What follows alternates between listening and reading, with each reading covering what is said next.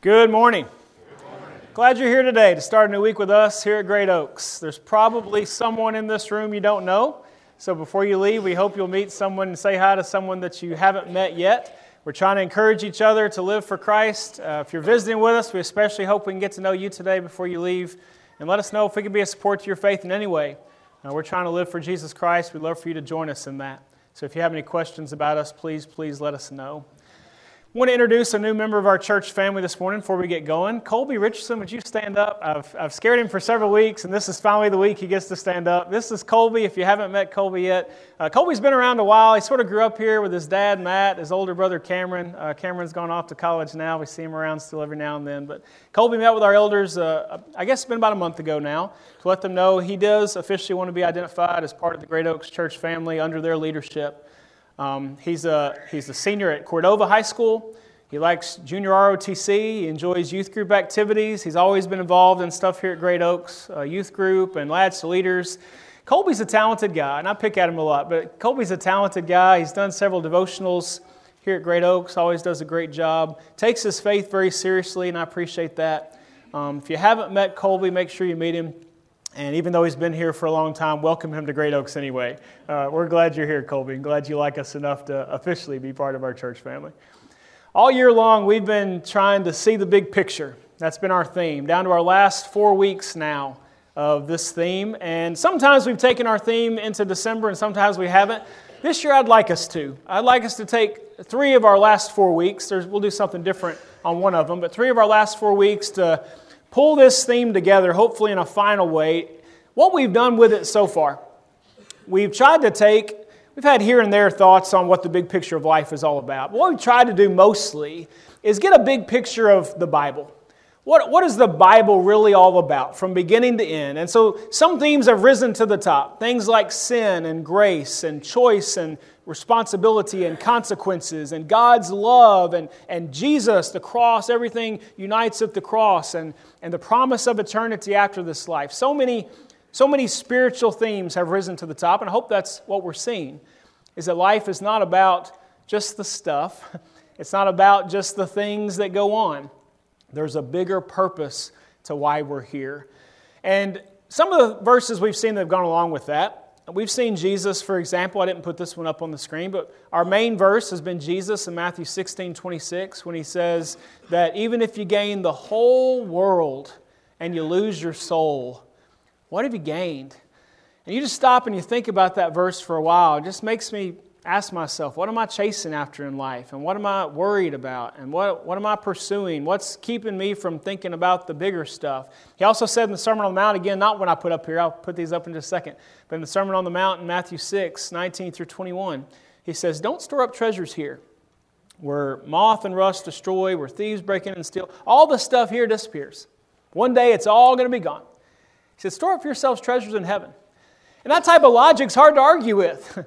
Jesus knew what he was talking about. But a couple passages to write down as we, as we start to hit the final stretch of this theme. Write down 2 Peter 3, verse 11.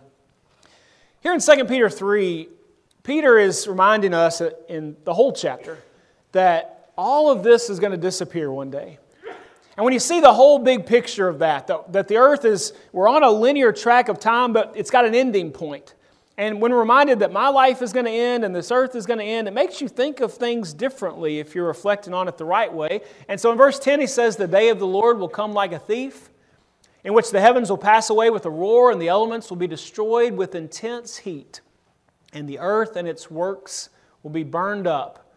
All right, so the earth is going to end. Then what does verse 11 say? Since all these things are to be destroyed in this way, what sort of people ought you to be in holy conduct and godliness? That's a big picture verse, isn't it? If you, if you back up a little bit and you see the whole scope of things and you realize it's all going to end, what sort of people ought you to be? You know, of all God's creation, we are the only ones as humans who have this ability in our spirits, in our minds, to sort of remove ourselves from the moment and to back up and to try to see things differently from a spiritual, eternal perspective. The, animals don't do that, the plants don't do that. Nothing else in creation has this ability to remove ourselves and ask, Am I on the right path or not? And in the big picture, am I going where I need to be, or do I need to step back and try to see things a little more clearly? That's one of those verses that reminds us to do that. One more that'll launch us into our lesson this morning Psalm 90 and verse 12. It's a psalm of Moses. And it's about how life is short and how quickly it goes. Um, I think we, that hits us more at different points in our life. But here he says, you remember back in verse 10, he says, If our lives are 70 years, and if by reason of strength 80 years, even then they're just flying by, he says. And then verse 12, he says, So teach us to number our days to realize they're numbered, that there's only so many of them, that we may present to you a heart of wisdom. That's a big picture verse. When I remember that I'm not going to be here forever and it's going to go quickly, I need to I think about that and realize my days are numbered, and that helps me give God a heart of wisdom. I've become convinced that seeing the big picture is a big part of what the Bible calls wisdom. In fact, there are three books that are usually called wisdom books in the Bible Job and Proverbs and Ecclesiastes. And they're called wisdom books because they have some common terminology, things about fearing the Lord as wisdom. We'll see that here this morning. Uh, and they all are about the idea, I believe, of trying to take a step back and see the big picture and ask yourself, how should you live? So, what I want us to do is take three of our last four Sundays and just overview those three books Job and Proverbs and Ecclesiastes, because they all ask what type of life should you be living type questions. And they all come from different perspectives and, and asking different questions along that track. And so, we're going to start today with Job. And we're going to do what God has allowed us to do to take a step back and see the big picture. And if you know anything about Job, you know what the big picture of Job is asking. It's about the big picture of suffering. And so, what I want us to do with our time that's left is to walk just a big picture story of Job. We're going to focus on a central part that points us to wisdom. And then I want us to ask what we learn about the big picture of life from the book of Job. Um, if you don't know the book of Job, uh, I'm probably moving through it too quickly this morning, but I hope if nothing else, you'll, you'll get the storyline. If you haven't read it for yourself, there's 42 chapters, but I think you'll benefit from reading it. And so, if you haven't read it before, if you have your Bibles, you may want to open to Job 28 because that's the part I'm going to camp down on more than the others. The rest of it I'm going to sort of overview. But Job chapter 28, which I believe is essentially the center of the book, uh, we're going to say some things about the center of the book as we get to it. But what does Job teach us about wisdom in the big picture? Well, here's what happens. First of all, Satan's temptations attack Job. We're given the big picture of suffering in Job. And we start out with a peek behind the curtain uh, the curtain of heaven, the curtain of eternity. And Satan comes before God, and he's been wandering around the earth, Job 1 and 2 says. And God says to him, Have you considered my servant Job? He's faithful. And Satan starts making excuses. Well, of course, he's faithful. You've given him everything. He's, he's wealthy, he's got a great family, he's, he's got, everybody thinks he's wonderful. Of course, he's following you. Um, take away his stuff, and we'll see if he follows you, Satan says. So God says, All right, you can take his stuff. And so he does, even takes his family. Uh, Satan takes all his stuff. Job stays faithful. He says, No, I'm, I'm going to stay with God. When good comes, when bad comes, I'm going to stay with God. Satan comes back before God. And God says, Hey, have you considered Job? You, you, you incited me against him without reason, God says. You've tempted him for no reason. He hadn't sinned in any way, but you've, you've taken away his stuff, and yet he is still faithful. Satan says, Well, of course. You haven't hurt him. Skin for skin, Satan says. Anybody will, will be fine with losing their stuff as long as they're not hurt. See if you, if you harm him with sickness and his flesh, and, and see if he follows you. God says, Okay, you can, you can tempt him. And so he gets these boils, these painful boils that break out all over him. And yet, even though he's got struggles with why is this happening, uh, like we all struggle with at different times, um, Job stays faithful to God. His integrity stands firm. But here's what happens his friends come. You may know this part about the story, even if you know very little about Job. His friends come. He's got three of them that come to comfort him, chapter 2, verse 11 says. They want to come. They've heard about what's happened, so they've taken time out of their schedules. They travel and they come sit with Job. And first, they just sit with him for seven days. But then they start talking. And they are convinced that the only reason anyone suffers, anyone, is because they've sinned. And so they, they know, they think, they know Job has sinned in some way. And we, as good friends, we need to convince Job to repent of whatever this sin is so that he can get his life back from God. But Job knows, and we know reading the book, Job's not suffering because he sinned. He's suffering because Satan has taken all this away from him. Um, they don't know that. And so they fight about why. And that's what most of the book is. Job and his friends battling back and forth. Why? And the friends keep saying, Job, listen to the message of the ages. When you sin, you suffer. And you're suffering, so you must sin. If you, if you thought much about logic, that doesn't make much sense. But that's what they thought. They thought that made perfect sense. Uh, sin does bring suffering, but that doesn't mean that all suffering is caused by sin. But they were convinced of, that it was. And so they said, Job, you've got to repent. And Job said, Look, I don't know why this is happening. I don't think it's fair. I, am frustrated. I'm, I'm wondering if God's being fair to me. But I haven't sinned. He said, I know, I know everybody sins, but I haven't, there's no major sin that I've committed. I don't consciously know of any sins. And so they fight about this over and over and over. And then after they, they sort of grind their discussion to, to a halt, in verse in chapter 28, there's this reflective pause. And, and it's a part of the book. Some people think Job is saying it, but I, a lot of people, and I'm one of these, I think it's just the narrator is giving us this little center section of the book before, it, before the book tumbles toward its, its ending point. And what this center section is all about is wisdom. And it starts off talking about, of all things, mining. And it says, Men can mine anything from the earth. First 11 verses. Men can mine anything. He said, We get gold and silver, and people can dig down, and they're hanging underneath the ground. We can dig anything out of the earth. But then he says in verse 12 and following, But where do you find wisdom? And the implication is, you can't dig it out of the ground. You can't go out and get a, get a big instrument and, and dig it out and, and hang down beneath and chisel. You, you can't do any of that stuff. You don't find wisdom anywhere on earth. He says man doesn't even know its value in verse 13. It's not found in the land of the living. He says in verse 15, you can't buy it. No matter how much money you have, you can't buy wisdom. He says, pure gold cannot be given in exchange for it, nor can silver be weighed as its price. It says in verse 23 there's only, there's only one that really knows wisdom, and that's God. The only place you're going to find it is God Himself. You're not going to find it from even your own experiences. You're not going to find it just from looking around enough. You're, you're going to find it if God gives it to you. He says God understands its way, He knows its place. And why does God know it? He sees the big picture. Verse 24 For He looks to the ends of the earth, He sees everything under the heavens.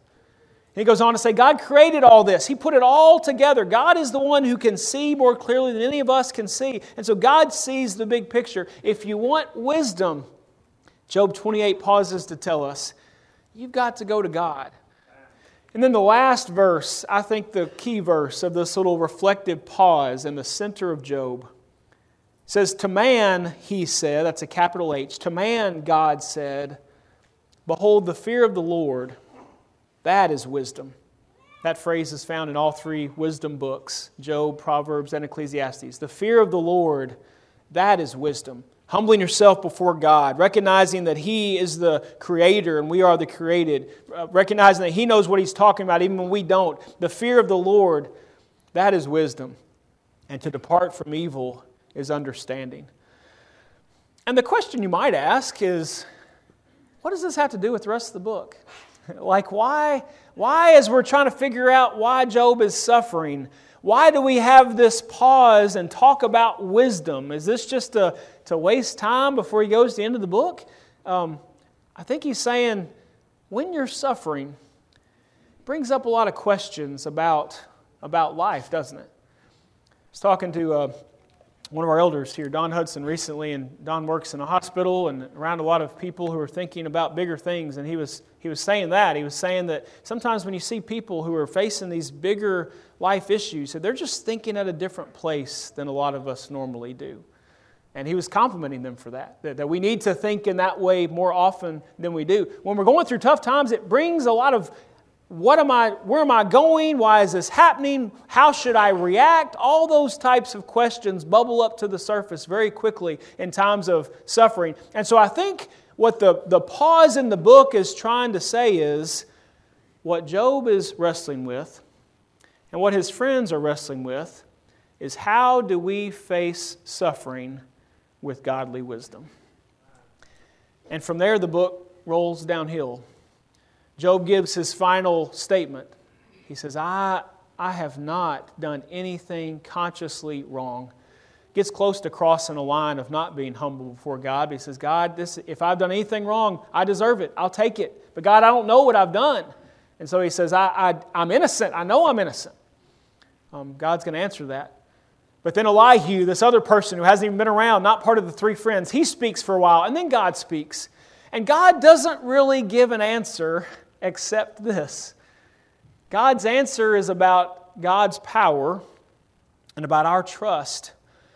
In fact, if you haven't read through it, and if you read through it for the first time, you might ask yourself, what's the answer here? Because God just starts saying, all right, who is this that's saying I'm not being fair? Talking about Job, because Job's gotten real close to that. He says, I made all of this. He starts talking about creation. You might ask, what, what's, where are you going with this, God? He starts talking about creation and how He made it all and how He still takes care of it and how He knows what He's doing. It's all about His power. It's all about how He, he hasn't left and He hasn't missed something. And, and Job's not a mistake in the whole thing of the earth. I've, I've made it all and I know what I'm doing. He talks about his power as he goes on. There's really two parts of his speeches to Job. In the second part, he talks about these two creatures that the Bible just calls Behemoth and Leviathan. And people wonder if these were, were dinosaurs or just a poetic way to describe powerful animals, and I'll let other people argue about that. But whatever it is, there's these giant animals, and God's point is, I'm bigger than them. I made them, I'm bigger than them. I'm big enough to run the world, Job, I promise. And Job gets that message.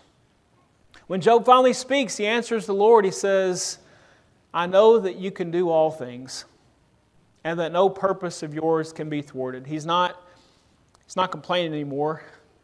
He's not accusing God of being unfair anymore.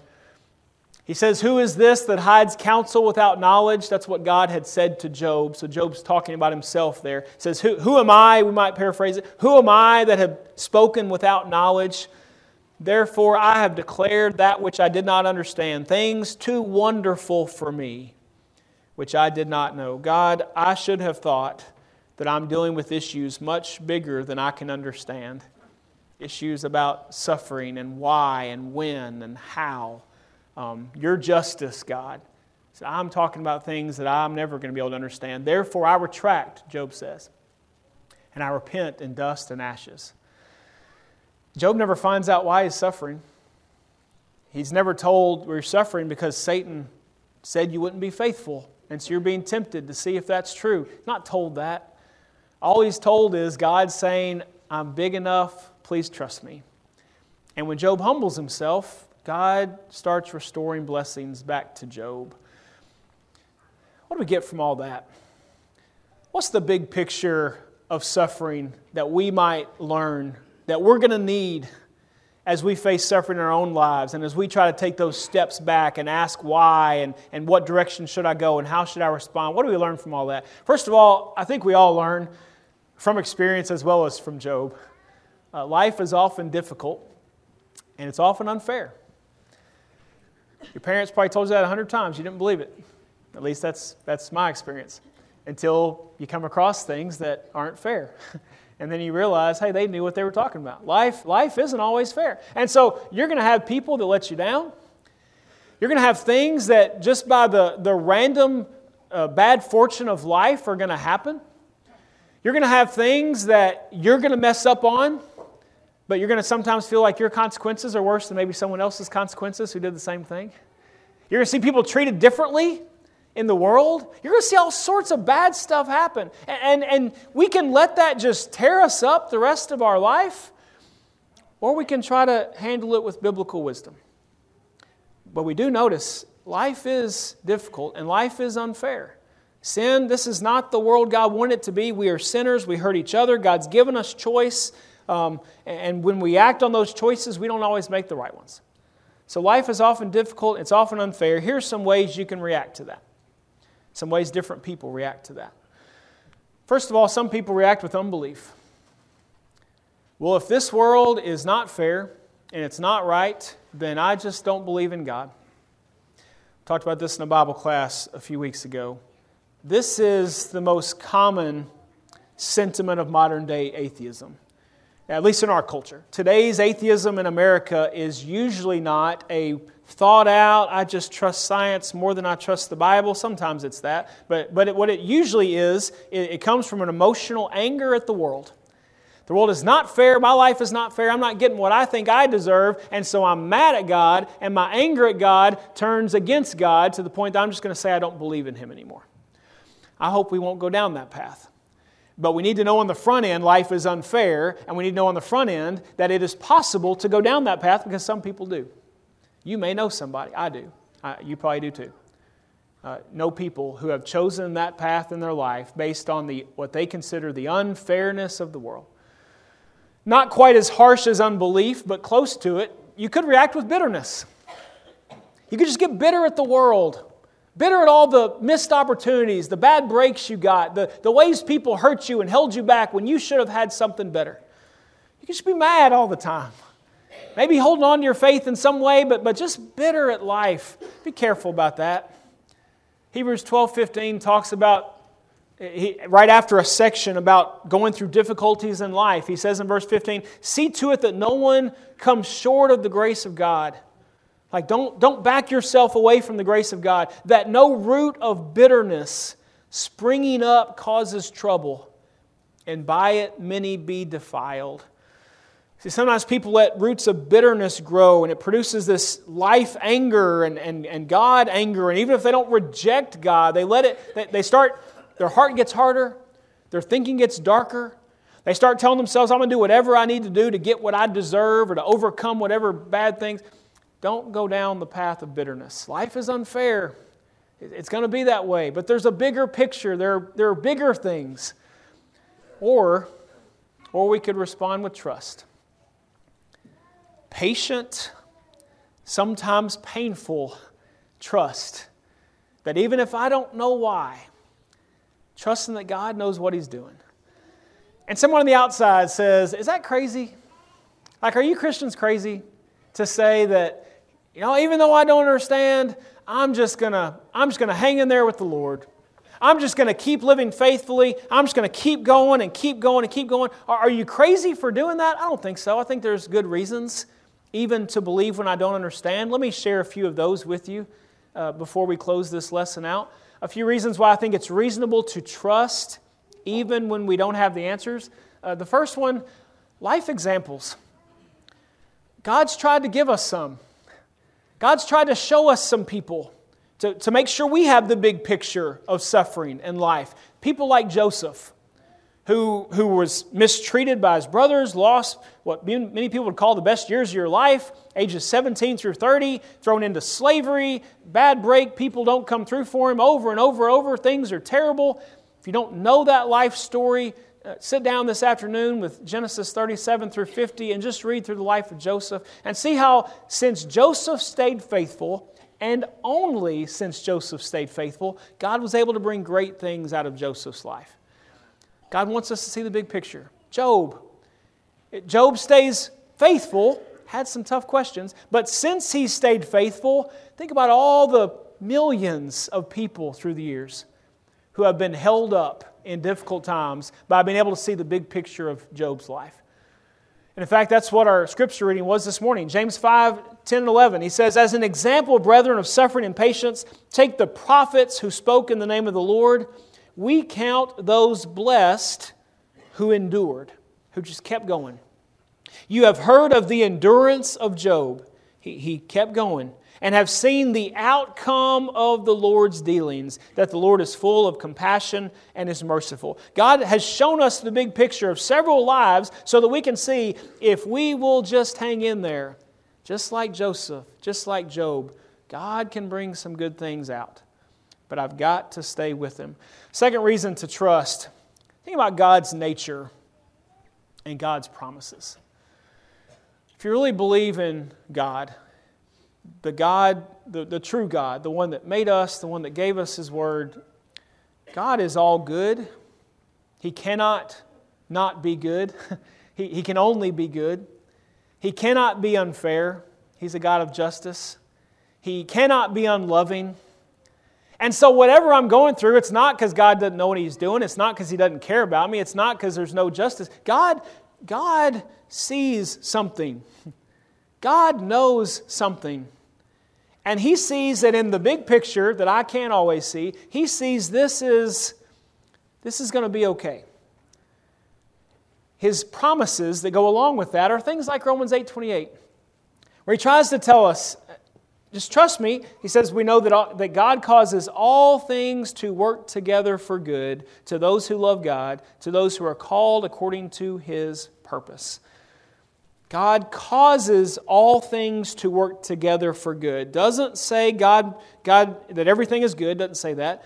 Um, it says God can bring everything together the good, the bad, the in between and cause it all to come together to produce good which, if I understand it right, means trying to get us to live for Him, to be with Him for eternity. That's what good is. Good is not just skipping in the fields all through life. Good is, hey, I want to be with the Lord. I want to be with God's people in eternity. And so God, is, God can bring everything together for good, but that's to a certain group of people, isn't it? To those who love God. Am I going to love God and stay with God and care about His purpose enough to see Him bring all that stuff together? Because if Joseph would have jumped off ship, he never would have seen the blessings of God come together. If Job would have quit, he never would have seen the blessings of God come together. And so I need to trust God's nature and God's promises that if I just keep going, God is big enough and wise enough and loves me enough, He's going to bring something out of it. I'm going to get to see it in this life or the next. And the last reason I've got this morning is maybe something you've probably seen in your own life, your own life experiences. Because I imagine you've had times when you didn't understand, and then later you looked back at something and it made sense. That even though God hadn't given you an answer, He didn't write you a letter, you haven't got to talk to Him in eternity just yet, but you could see some things. You could see that, you know, even though that time period was miserable, you know, as I look back at it, God brought some good stuff out of that for me or for someone else or both or lots of God God God brought good things out of what I thought was miserable. And if you hold on to those reminders, you can face the next one with more trust because you've seen it in small form. God knows what he's doing. What's the big picture? What's the wisdom in the difficulties of life? God is trying to show us that in the life in the book of Job. If I'll just remember, it's difficult in the moment. But try to take a step back. Try to remind myself God knows what He's doing. Even if I don't understand, I'm going to hold on to Him. And that's what I want us to end with. Whatever life throws at us, whatever life throws at us, whatever Satan throws at us, that we don't always know what he's doing and why, let's determine ourselves we're going to cling to the Lord. Because even though everything else is going to disappear and everything else is unsteady and unstable and can disappear tomorrow, God is the immovable one. God is the source of strength. And if I will cling to Him, I will find out that God was worth trusting all along. And I pray that's what you and I will do. Let's pray together. God, we are thankful that you are alive and working in your world. And Lord, we know it's a sinful world. We know it's a world that we have broken. But God, we, we are thankful that your grace is still there and that your strength is still there. And even though we don't always understand why things happen, Lord, we beg you to give us uh, an unwavering sense of commitment that we will stand with you no matter what comes, trusting and knowing that whether in this life or the next, we'll get to see your goodness and get to see that you were there all along uh, and had a plan. We pray, God, for the faith that we'll get to see all those blessings. We beg you to hold up all of us, especially those that are going through trials this morning. We pray you'll be with them in a special way, that they'll see your comfort and your strength, and that you'll be glorified through that. It's in Jesus' name we pray. Amen.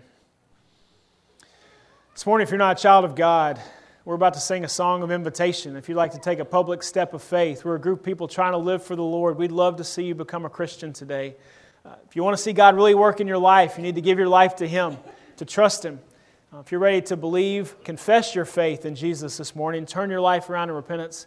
We'd love to see you become a Christian by being baptized into Christ. If you have questions about anything you see on that screen, please talk to us. Uh, we'd love to talk to you about the most important decision you're ever going to make, whether you're going to follow the Lord or not. Or if we can pray for you about anything, we would love to lift you up in prayer before the God who can answer prayers and do, do more things than we can do about anything. The God who runs the world, who can hold you up. Uh, we'd love to lift you up before Him today if you'd like us to. If you can take a public step of faith this morning, please come now while we stand and while we sing.